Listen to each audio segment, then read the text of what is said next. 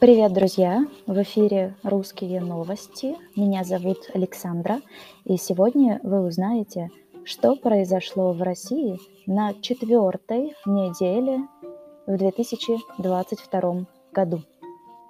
Новости можно скачать в PDF, ссылка в описании.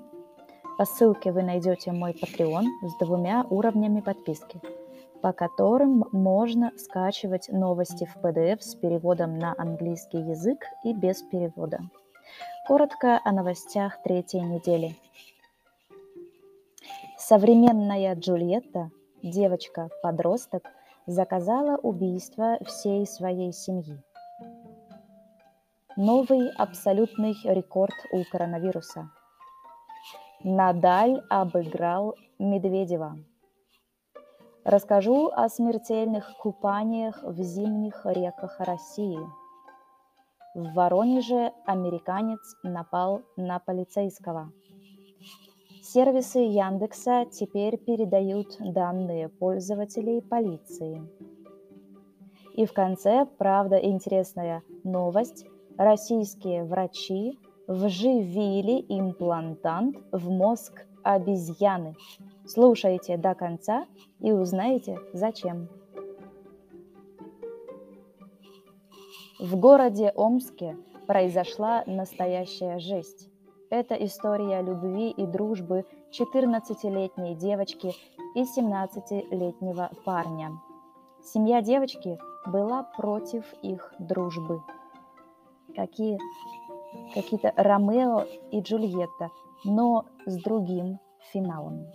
Наша Джульетта решила убить свою семью. Она подговорила своего парня убить свою мать, отчима и даже младшую сестру инвалида. Она не хотела за ней ухаживать. Они разработали план действий, обсудили роли каждого.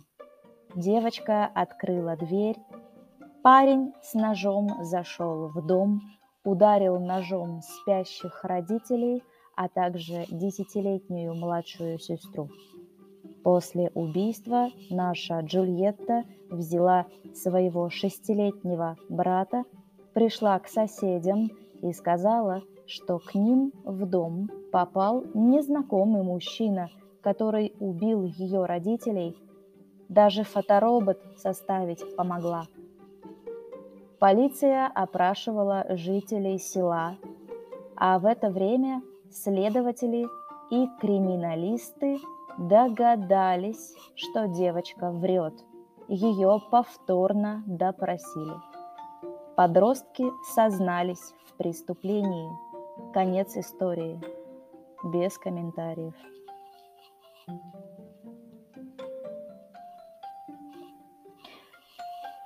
Омикрон в России разбушевался.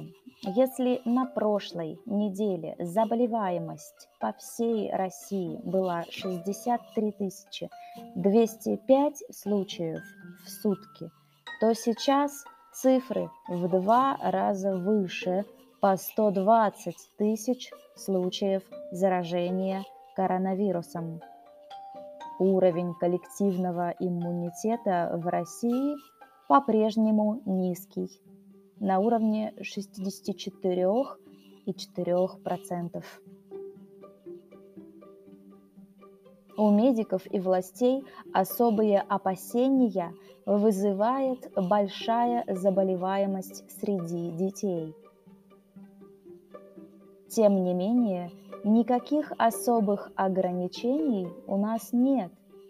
Кафе, рестораны, кинотеатры, торговые центры в Москве работают в обычном режиме, хотя в каждом регионе свои правила.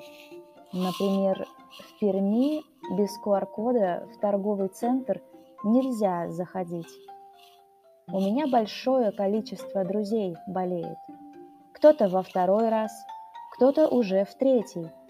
Пока болеют, должны сидеть дома на карантине.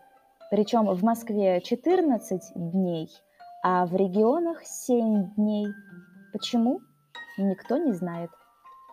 СМИ сообщили, что омикрон легче, чем дельта, что 90% заболевших лечатся дома.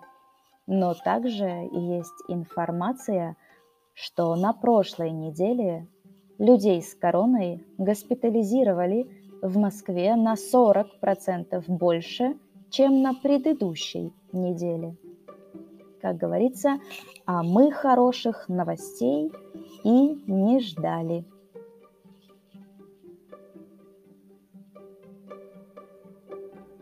Весь мир на прошлой неделе смотрел теннис, правда? Российский теннисист Данил Медведев, вторая ракетка мира, проиграл испанцу Рафаэлю Надалю в финале открытого чемпионата Австралии. Встреча длилась 5 часов 24 минуты. Это рекордная 21-я победа Надаля на турнирах Большого шлема.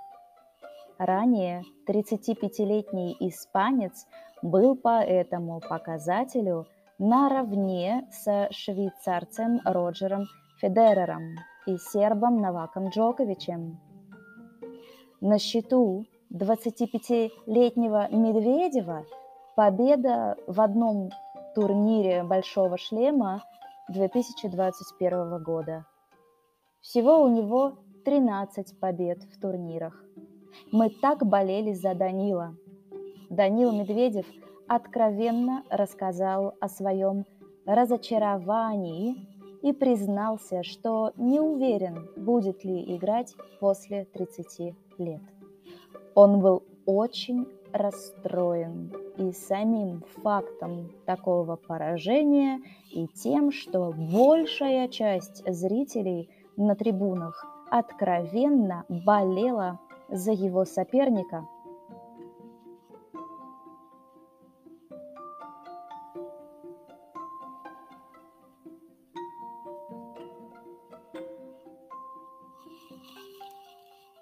России среди религиозного населения стало популярно прыгать в реку зимой. Это называется купель. Люди думают, что это православная русская традиция. На самом деле это то же самое, что еврейская миква. Перед церковью нужно омыть тело, смыть грязь. Обычная миква совершается в теплой реке или в бассейне. Православные русские одолжили эту традицию и сделали ее более радикальной. Омывать тело нужно в январе в реке. По всей России официально делают купели, то есть пробивают небольшое отверстие в реке. Что врачи говорят про все это безобразие? Врачи категорически запрещают купели людям с хроническими заболеваниями, людям, которые перенесли инфаркты или инсульты.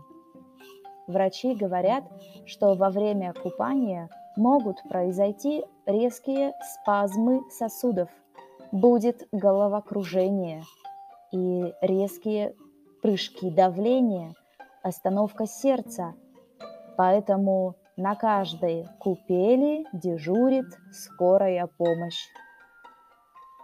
Также врачи рекомендуют не ходить одному, а с друзьями, чтобы легче опознать тело, если человек умрет.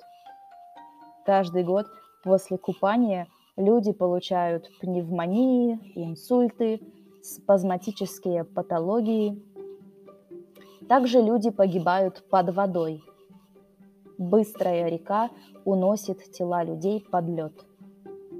Об этих случаях каждый год нам рассказывают СМИ. Риск получить хронические заболевания и даже умереть не пугает православного человека. Это необъяснимый феномен.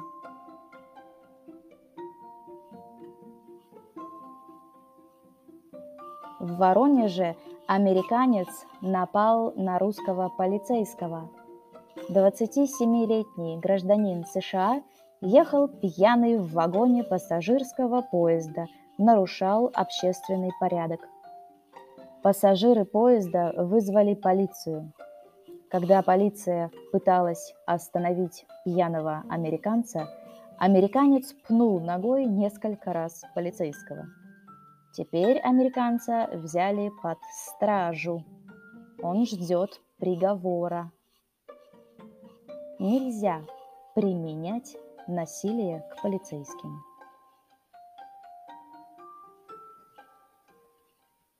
Если вы живете в России, то вы точно знаете о сервисах Яндекса. Яндекс карты показывает пробки на дорогах и строит маршруты. Яндекс музыка, радио, музыка и подкасты. Яндекс еда, заказ и доставка еды. Яндекс такси, тут понятно, это сервис такси. Яндекс Go – это сервис аренды электросамокатов. Яндекс Недвижимость – сервис по поиску жилья. Я не знаю ни одного человека, кто тут живет, кто бы не пользовался сервисами Яндекса. Яндекс – это русский Google. Также в России у полиции есть список компаний, которые должны хранить данные своих клиентов и по официальному запросу предоставлять эти данные полиции. Это необходимо, когда полиция, например, следит за подозреваемыми. Это не первые сервисы Яндекса, которые попали в список. Яндекс передает данные полиции с 2014 года. Это абсолютно легально. Федеральный закон номер 97 обязывает организатора распространения информации собирать, хранить и предоставлять информацию о пользователях на своем ресурсе. И закон номер 374, пакет Яровой, обязывает их также предоставлять полиции все переписки и разговоры.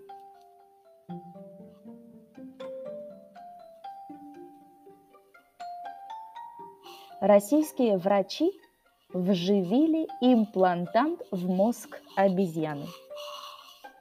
Операция по вживлению нейроимпланта в мозг прошла удачно. При помощи нейроимпланта незрячие люди смогут различать предметы и людей, понимать, где что находится – Операцию на мозге обезьяны провели в конце января сотрудники лаборатории Сенсортех совместно с нейрохирургами из Сочи. В команде Сенсортеха ученые, врачи, IT-специалисты, инженеры, психологи. Кто-то из сотрудников до этого занимался программированием, кто-то работал на заводах, кто-то занимался исследовательской деятельностью. Сейчас лаборатория разрабатывает гаджеты и приложения для незрячих и слепоглухих людей. Например, у них есть э, умный помощник Робин, который помогает ориентироваться в пространстве. Гаджет распознавания речи Чарли, переводящая речь в текст на экране смартфона, и мобильное приложение для незрячих людей, которое распознает предметы и помогает ориентироваться в пространстве.